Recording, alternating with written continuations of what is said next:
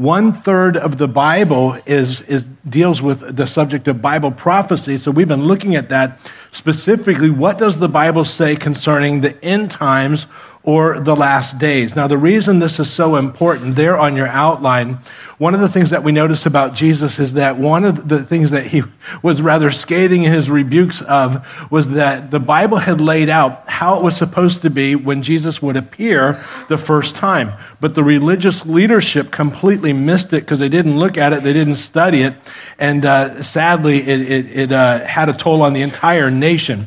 But there on your outline, Jesus says, he says, Do you know how to discern the, the, appearance of the sky, but you cannot discern the signs of the times? And the idea is that it was all happening just as the Bible said, but sadly, they were missing it. So we've taken a few weeks to talk about that. And uh, what we've done as we've gone through the, the subject of prophecy, we've taken broad strokes. And we've just dealt with the stuff that's very straightforward, you know, just, just very, very straightforward stuff. And uh, one of the things that, that I mentioned early on is that as we wrapped up this teaching on prophecy, and today's going to be the last day, I mentioned that I wanted to take a week and talk about how do you live in this, that, that final generation or in, in those last times. So this week, as I was putting this together, and I realized that just as in times, prophecy is a series unto itself. How do you live in this time is also a series. And I realized that I only have enough space for front and back on the outline. And after 40 minutes, you're walking out anyhow. So I had to cut a bunch of stuff out. So let's see how we do. But there's so, so much more. But uh, hopefully we'll get the main things that we need to talk about. So as we, we studied, and again, we've talked about just the, the big picture stuff. We began with talking about the big sign that took place. The entire world saw it, but most people missed the significance. And the Bible talked about how in the last days, Israel would become a nation again. It's the only nation that existed on the planet ceased to exist as a nation for almost 2,000 years. But in that last generation, the Bible says that would be the last generation, it became a nation again. So Israel became a nation again in, in uh, 1948. So as we began that, just to show some, uh, just to put some perspective to it, one of the things that we talked about is if you take Israel in the midst of the entire Middle East, you'll see that it's this tiny little country and it's, it's uh, surrounded by a number of enemies. And the reason we had to put an arrow there is that you probably would miss it if we didn't put the arrow there. And then we decided to put in a little bit more perspective for us. We took the nation of Israel, the size of Israel, and we stuck it in a map of Florida, and one of the things that you find is that it's so small that it literally covers Dade, Broward, and Palm Beach County, and yet the entire world is focused in on this tiny little piece of real estate, and, just as God said. And then God said that when He would bring Israel back into its homeland, it would be very unique. Put a verse there on your outline on the screen rather, uh, God says that when he does bring Israel back into the land, he says, I will make Jerusalem a cup of trembling to all the people round about. And in that day, which is very far in the future from when he said that, in that day I will make Jerusalem a burdensome stone for all the people, and all that burden themselves with it will be cut in pieces. And the idea this is something that God is doing. God brought the nation of Israel back into its homeland, and so you, you, you never want to find yourself fighting against what, what God is doing.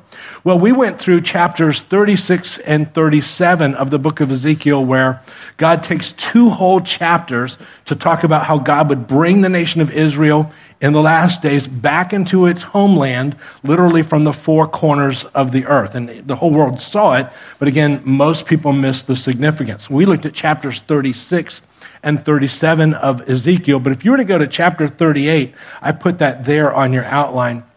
The story just continues. I want you to underline a couple of things. I'm just going to read one verse there.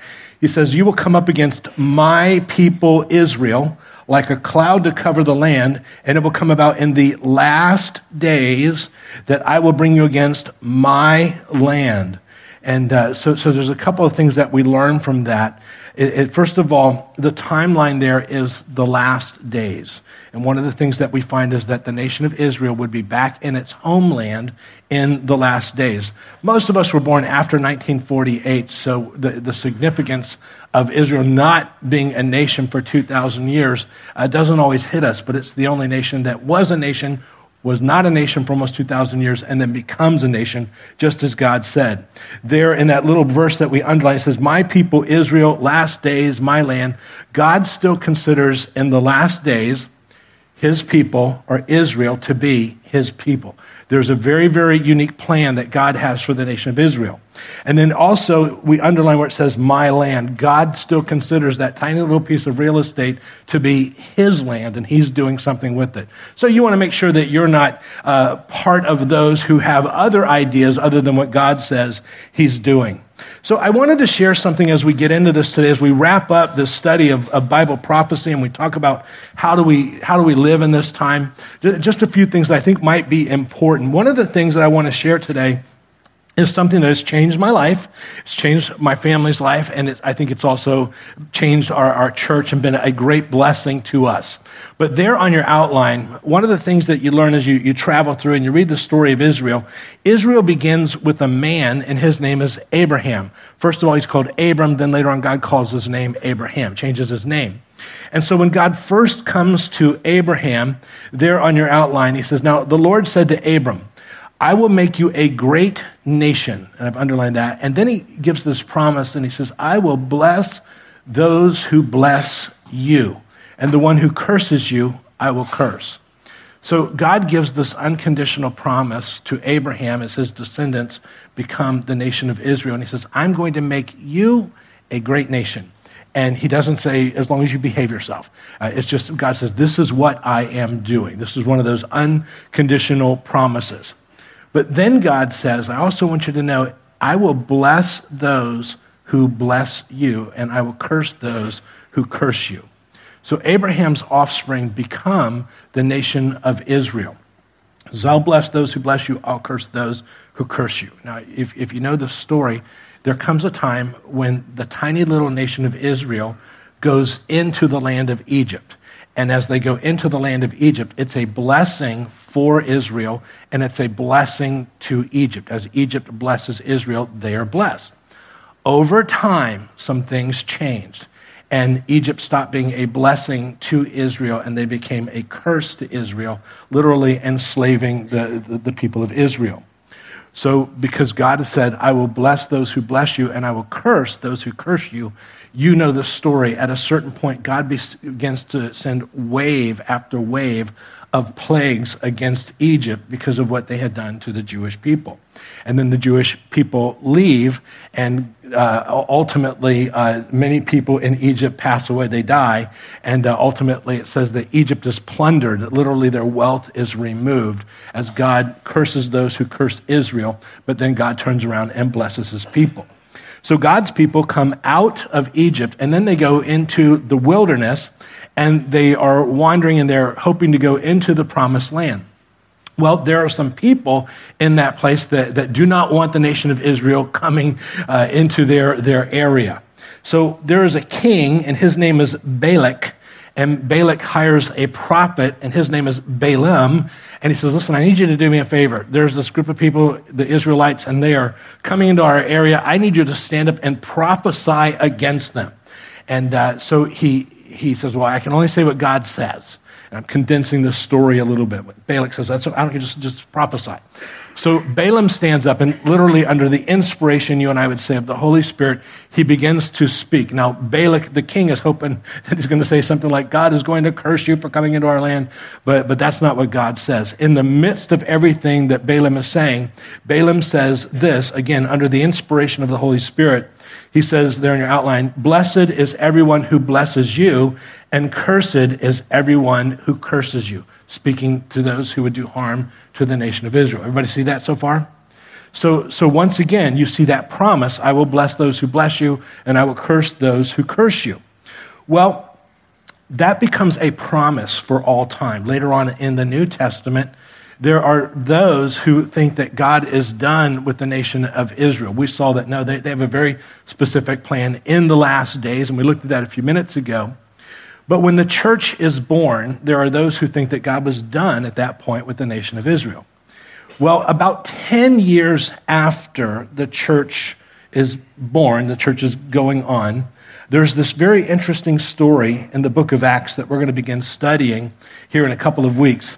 There in your outline, it says, Now there was a man at Caesarea named Cornelius, a centurion. He's a, a Roman officer of what was called the Italian cohort, a devout man and one who feared God with all his household and gave many, and you want to underline, alms to the Jewish people. He's blessing the people, blessing Israel and prayed to God continually. And about the ninth hour of the day, he clearly saw in a vision the angel of God who had just come in and said to him, Cornelius. Now, you can look that up later and you can read. It's a fascinating story. The whole chapter is. But here's a man who's a Gentile. He knows nothing about Jesus, who Jesus is, never heard of Jesus in any way. But, but he sees that there's something special about the Jewish people. And so the Holy Spirit wants us to know that unique to him is he is giving alms to the Jewish people. He's giving donations to the Jewish people, trying, trying to bless them in, in a difficult time. He will be the only he will be the only person in the New Testament that God sends an angel to to tell him, you need to get saved, and here's where you can find that salvation. Would you say that's kind of a good blessing? He's, but the only thing that would be different from him than everybody else uh, who didn't know about who Jesus was, he was blessing the Jewish people, giving them alms. And so, again, God sends an angel, only person in the New Testament. So there is something to this blessing Israel. So let, let me just make a, a couple of personal comments here. I'm not going to cry like last week, but, but a c- couple of comments. First of all, I'm, I'm a tithing fanatic. I believe in putting God first in finances, and Cheryl is too. Uh, prior to uh, being part of Calvary and, and, now being part of the Southern Baptist, uh, there was a time when I was in a church, and what we did in that church, this is before the internet, we would have to write our checks, and then you'd bring them to, to church, and then they pass the offering plate. And so we'd write our checks, and at a certain point, we'd all hold up our checks and we'd wave them. And then the pastor would, would then say something like, and it was different every week, but it it was always something like, Lord, we are bringing our first to you. And we know that you're going to take this first and you're going to use it. You're going to bless missionaries. You're going to see people come into your kingdom. You're going to take what we're doing. You're going to multiply this and you're going to do great things for your kingdom. And we'd say something like that. And then we say, because we are putting you first, we are trusting your promise that you're going to open your good storehouse, the heavens. You're going to pour out so much blessing that we can't contain it. And we're excited to do, and we were excited. We were excited to do that. And then we would put that into the offering plate. Now, we don't pass the plate here at, at, at Calvary. We have uh, boxes in the back. Does everybody just notice they're right there? There's, they're, got one on this side of the door and one in case like you're going, you're going to one, somebody cuts you off, you just shift to the other one. Okay, we got you covered. But but I'm still that way. Whenever it comes time, you know, when the payday comes, I, am there. And, and although I don't wave a check because we give online, I always say, Lord, you're going to do great things with this. You're going to take it. You're going to multiply it. And I know you're going to open your good storehouse to the heavens. And I've seen God do great things in my life because of putting Him first and uh, in, in the area of finances. Beyond that, there is a promise in the Bible. And I always want to put God first through what Jesus is doing in the local church. And after you're doing that, then, then I would encourage you find a way to be a blessing to Israel. Uh, one of the things that, if you've ever given a donation here to Calvary, the first thing that we do is we mail out a book and it's called The Blessed Life to you, regardless of the donation. And there is a chapter in the very back of the book, a section called Having a Heart for Israel. And it goes through the verses that I just gave, talking about what happens when you begin to bless Israel. And I can tell you that Cheryl and I, we have seen God do some incredible things in our life because we put God first. We, God's revealed because we put Him first in our finances, and then we jump on board with what he's doing, and that's being a blessing to Israel. So if I were to say, now what? What do you do in this generation that we talk about where Israel comes back into the land? I'd encourage you, put God first in your finances, but then as you do that, I would encourage you, find a way to be a blessing to Israel. There on your outline, I put a, a web address. We participate as a family and as a church through uh, an organization called Kolel Chabad. They're completely Jewish. They're not a Christian group, but their primary focus is, is taking care of widows and orphans in Israel. And so we partner with them, and we've seen God do incredible things in our, our lives. Well, um, so that would be the first thing that we talk about today. But then I ask you to turn to Matthew 24. We're going to be studying Matthew 25, but very, very quickly, you'll recall as we've looked at this chapter, the disciples come to Jesus and they ask him three questions. And they say, When will these things take place? What's the sign of your coming and the end of the age? And that's there in verse 3 of chapter 24. He says, He was sitting on the Mount of Olives. The disciples came to him privately, saying, Tell us when will these things happen? Jesus has just told them that the temple is going to be destroyed. It took place in 70 AD. And what will be the sign of your coming and the end of the age? So they had rightly paired his coming with the end of the age. And so they say, Could you tell us about that? Jesus takes chapters 24 and 25 to answer those three questions. If you have a red letter edition Bible, you'll see that it's just Jesus answering the questions for the next two chapters. So as we went through that, we discovered as after Israel came into its homeland that it would be best described around the world. And you want to write this down. It would be a time of business as usual and an unusual time. And we highlighted there in Matthew 24, he says, For the son, the coming of the Son of Man will be just like the days of Noah. For as in those days before the flood, they were eating, they were drinking, they were marrying, they were giving in marriage, until the day that Noah entered the ark. And then underline, and they did not understand until the flood came and took them all away. So will the coming of the Son of Man be. So, one of the things that we see is that before Jesus comes back, there is not this complete worldwide catastrophic economic meltdown. When Jesus comes back, they'll be buying, they'll be selling, they'll be building, they'll be planting. Just normal, everyday stuff will be going on. Sadly, we underline that most people will not recognize the time. They will not recognize the time. Uh, it, it'll be just like it was in the days of Noah. Although Noah taught it, he preached it, most people didn't recognize it. So, what I would want to say to you today, and again, we've had to cut so much out, is that because it says they'll be buying, they'll be selling, marrying, giving in marriage, uh, there's still great opportunity. There's great opportunity for you to launch out, go to school. There's opportunity to start a business, you know, start a family. So you want to you want to just go forward. Don't don't don't stop. Don't build a bunker is the idea, because uh, you know it's going to be pretty normal stuff. That's on the one hand. Now, on the other hand, at that same time, he says this. He says, You'll be hearing of wars and rumors of wars. See that you're not frightened, for those things must take place. But that's not yet the end. For nation will rise against nation and kingdom against kingdom. And in various places there will be famines, pestilences, and earthquakes. But all these things are merely the beginning of birth pangs. And when we were there, and this is that same chapter, sign of your coming, end of, end, you know, and the, and the end of, end of time. So, what we talked about when we looked at that is that he likens it to a pregnancy. There, when a woman gets pregnant, there's a very long pregnancy. She becomes increasingly uncomfortable, but at a certain point, labor kicks in. And I'm going to suggest to you that on the world scene, labor kicked in when Israel became a nation. And all of a sudden, those contractions start off far and far apart and they're not so intense, but they become closer and closer together and more and more intense. That pretty much how it happens? So you're going to see some things that are become more and more intense and closer and closer together. So as I was just looking at the news this week, in the first service, I was surprised how many people didn't know that India and Pakistan went to war this week. Did you know that? And how many of you did not know that? Well, well, they did. India and Pakistan went to war this week. We are still in Afghanistan. We're still in Somalia. You know, several decades, we are still in Iraq. And this week, also, I don't know if you know this, but militaries are surrounding Venezuela because of the upcoming, because it's just collapsed as a, as a, as a country.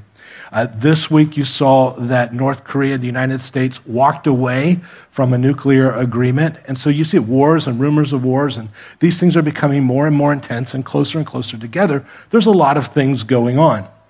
And then it talked about how famines and pestilences and earthquakes, and we talked about when we studied that, that means natural disasters. And we, we, we looked at just in our country, just in our country. Uh, back in September, it was Hurricane Florence that came through South Carolina and North Carolina, and it didn't move for like a week. It just stayed there. Lots of destruction. And, but that was followed by uh, Hurricane Michael. And uh, I shared how we are helping financially to rebuild some churches that have been completely blown away.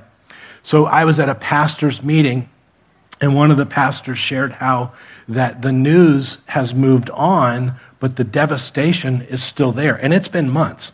But the reason the news has moved on is there's just so much stuff going on. So, right after that hurricane, we were fixated on the fires in California.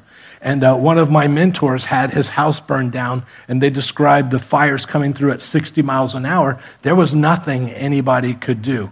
Tens of thousands of homes destroyed. And uh, after that, it's been record cold storms in the north. Uh, friends saying they've never seen anything like it. It's like every week there's a whole new wave of a storm coming through. Do you know that tonight in New York there is supposed to be again another record breaking cold storm with snow coming through? And the, the last one just ended a few days ago, hasn't even melted. It just, just continues.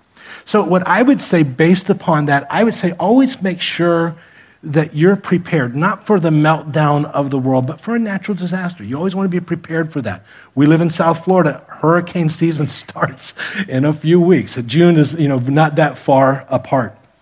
In, in our family, with 11 kids at home, we realized that, that we need to be able to shelter in place for an extended period of time. So our goal is to be able to, be, to have enough supplies that we don't have to leave for three months. We're not quite there yet, but it's just good. You know, the worst time to prepare for a hurricane is once they announce on the news that a hurricane's coming. If you've ever been in South Florida and they've announced it, you know this is not the time to go. But you'll agree that sometimes it's better to be a year prepared in advance than a day late, you know, because a day late can be um, not, not good. Well, those are just some thoughts. But I wanted to, have I put you to sleep yet? Okay, so we'll try. So I, I want you to turn to Matthew 25. Now, Matthew 24, Matthew 25, Jesus is answering three questions. When will these things happen? What is the sign of your coming and the end of the age? And so he takes two chapters to answer those three questions. And so I wanted to look at, as we get into chapter 25, Jesus is still answering what is the sign of your coming? What's it going to be like?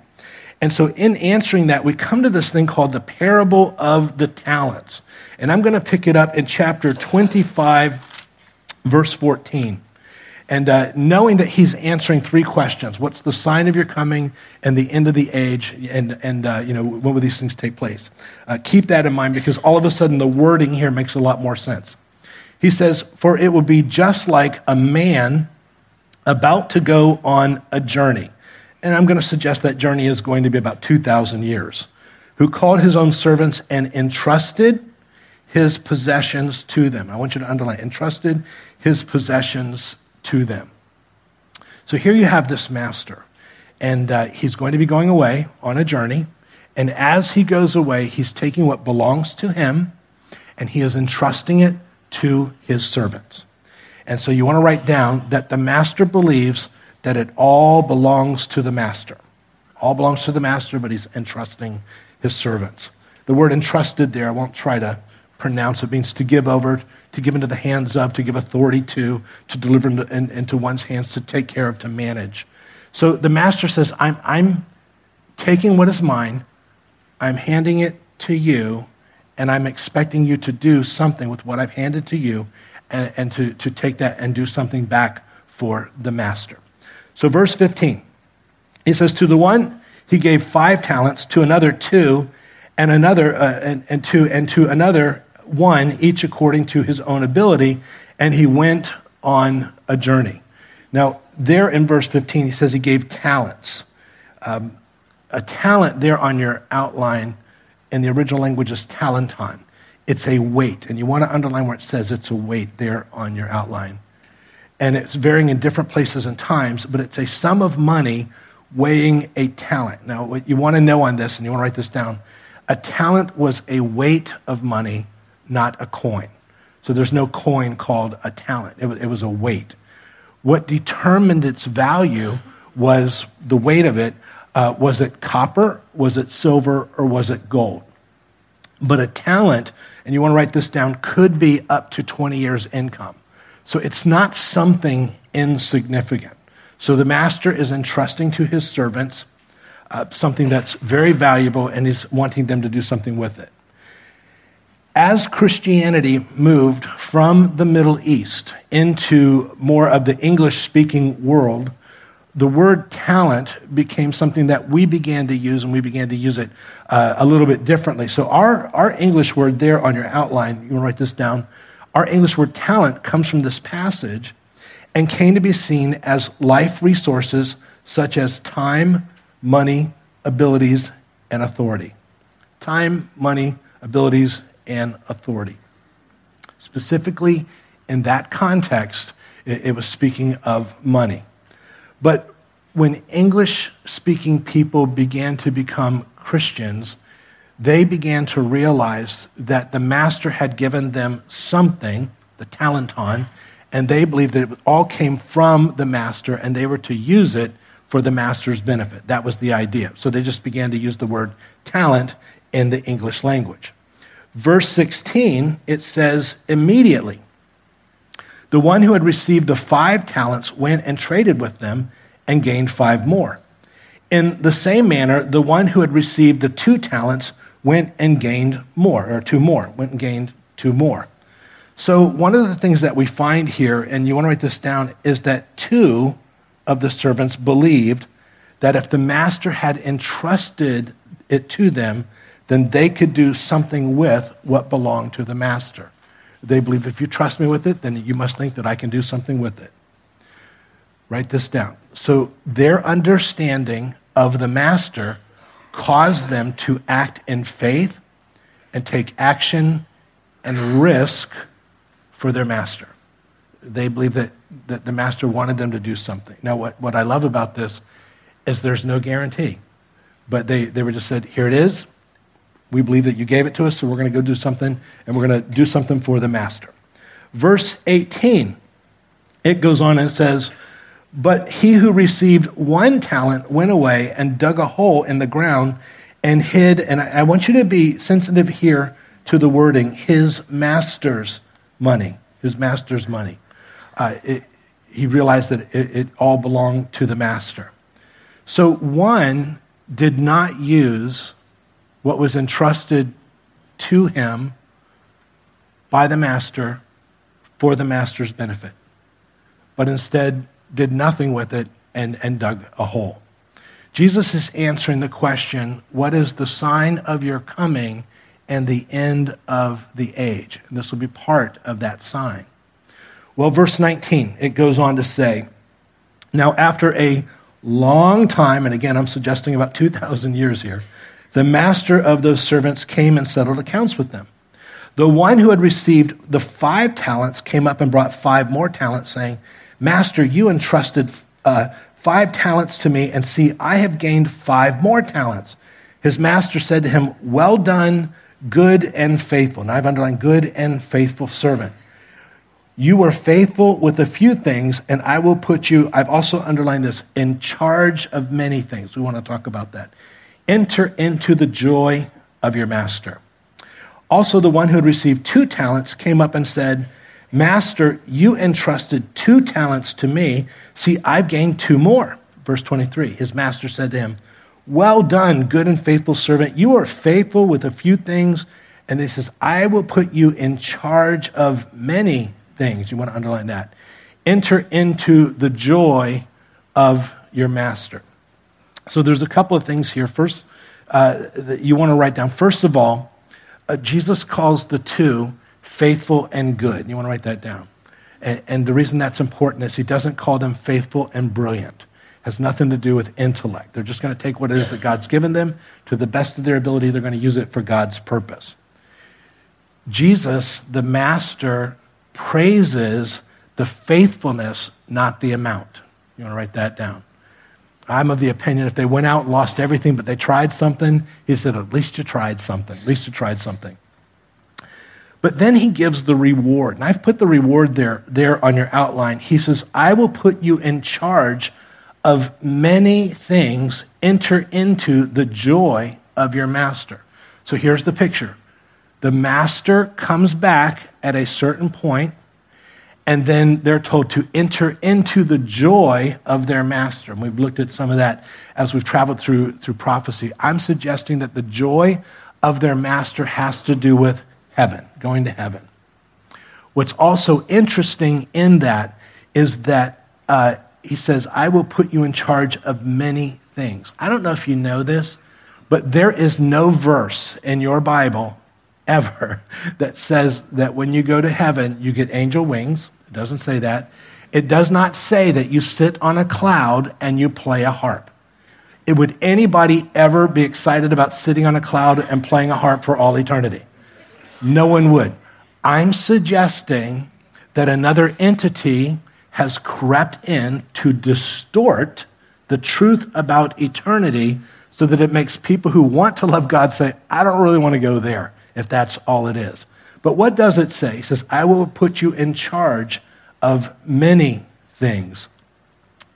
Whenever heaven is mentioned in the Bible, it always talks about leadership. It always talks about administration. It always talks about responsibility. It talks about creativity. Uh, some places in Revelation says they will reign as kings. Uh, literally, there, there's much to do in heaven. It has nothing to do with sitting on a cloud playing a harp. I think that's where you say, Thank you, Jesus, or something like that. Verse 24, he says, Now the one who had received one talent came up and said, Master, you want to underline this, I knew you to be a hard man, reaping where you did not sow, and gathering where you scattered no seed. And I was afraid and went away, underline afraid, and went and hid your talent in the ground. See, you have what is yours. You, you, you, you have what is yours. Um, verse 26, he says, But the master answered and said to him, You wicked, you want to underline the word wicked, you wicked, lazy servant, you knew that I reap where I did not sow, and I gather where I scattered no seed. A couple of things. First of all, the one who does nothing uh, is the one that the master calls wicked. You want to write that down. Just calls him wicked. Wicked. Um, also interesting, he says, the one that's ultimately called wicked, verse 24, he says, one who received one talent came and said, Master, I knew you to be a hard man reaping what you did not sow, and gathering where you scattered no seed. So here's my question Is that true?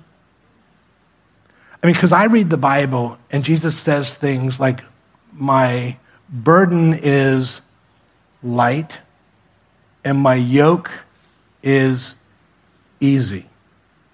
So here's what this means this servant has a completely wrong belief system about who his master is. And that wrong belief system is causing him to act in a certain way. So I want you to write this down. The wicked servant acts on a completely wrong understanding of who the master is. He says, I knew you to be a hard man. His wrong understanding, you want to write this down, of the master caused him to operate in fear and not faith. He says, I was afraid. He, he wouldn't step out for his master. Uh, he wouldn't commit for his master. It was just too risky, too risky. That's because of the belief system that he had about his master. The first two servants have a belief system if the master trusts me with this, then the master must believe I can do something and the master is going to empower me to accomplish something. The third one has a belief system says you're just hard. You, you, you, and, and, and here, here's the thing It's the same master. It's the same master. The only thing that's different is the belief system that the servant has about who the master really is. Does that make sense? But that belief system causes the servant to act very differently, and ultimately, we're going to find is going to have very, very different results. So, I would hold that the reason so many people in this generation who would claim that Jesus is their master, but as far as their time, their talent, their treasure, they take 100% that he has entrusted us with, and instead of using it for his purpose, we don't because we are acting on a wrong belief system as to who the master really is. And so, like this one who would be the wicked servant, we act on a very wrong belief system as to who this, this master is. The wrong belief system of who the master is causes the servant to operate in fear, not faith. Notice verse 27. It says, Then you ought to have at least put my money in the bank, and upon my arrival, I would have received my money back with interest. Interesting, he, he wouldn't commit to the master, even committing to putting it in the bank so it could at least draw some interest. So write this down. There's no action or investment for the master's purpose. What's also interesting in this, and remember, Jesus is answering the question, What's the sign of your coming and the end of the age? He only gave excuses and blamed the master. You know, you're a hard man. I was afraid, so it's really your fault that I didn't operate in another way. Verse 26, he says, But his master answered and said to him, You wicked and lazy servant, you knew that I reap where I did not sow and gathered where I scattered no seed. Then you ought to have put my money in the bank, and upon my arrival I would have received my money back with the interest. Therefore, take away the talent from him and give it to the one who has the ten talents. For to everyone who has, more will be given, and, and will have abundance. And from the one who does not have, even what he does not have, will be taken away. It's very interesting to me that they all had a belief system of who the master was, and so that belief system caused them to act in a certain way. But in the end, and you want to write this down, they all received what they believed. They all received what they believed. The first two believed if the master entrusted me, it's because he believes I could do something with it. And uh, they got more. The last one uh, believed that the master was hard, and ultimately he gets what he believes because he encounters the master in hardness. In the last days, as Jesus answers the question, What will be the sign of your coming and the end of the age? one of the things that we will find is that there will be those who profess to be servants of the master, but their belief system about the master causes them to take whatever it is that the master has entrusted to them and not use it for the master. You don't want that to be you. So, as we wrap up our study here of the last few weeks of prophecy, you want to evaluate and make sure that you believe in the master who believed that if he entrusted you with something, it's because he really believed you could do something with it. And there's a reward for that. And don't be like the one who did nothing. Find the way to participate in what it is that God is doing with your time, your talent, and your treasure as we see that time coming very close. Make sense? With that, let's go ahead and close in prayer. Father, as we wrap this up today, uh, we ask you, God, to illumine for us the areas in this time where we need to make some adjustments, where we, we need to make some changes. And Lord, we want to go forward as those who are like the servants who believe if you've entrusted us, there's something you want to do. And so here we go. And Lord, we want to encounter you as you say, Well done, good and faithful servant. Enter in to all that you have for us. Father, I thank you for this congregation. I thank you for their love for you, their love for your word, their love for the things of you. And I pray, God, that you keep each and every one of us until we meet again. It's in Jesus' name that we pray. And all God's people said, Amen. Amen. God bless you guys. We'll see you next time.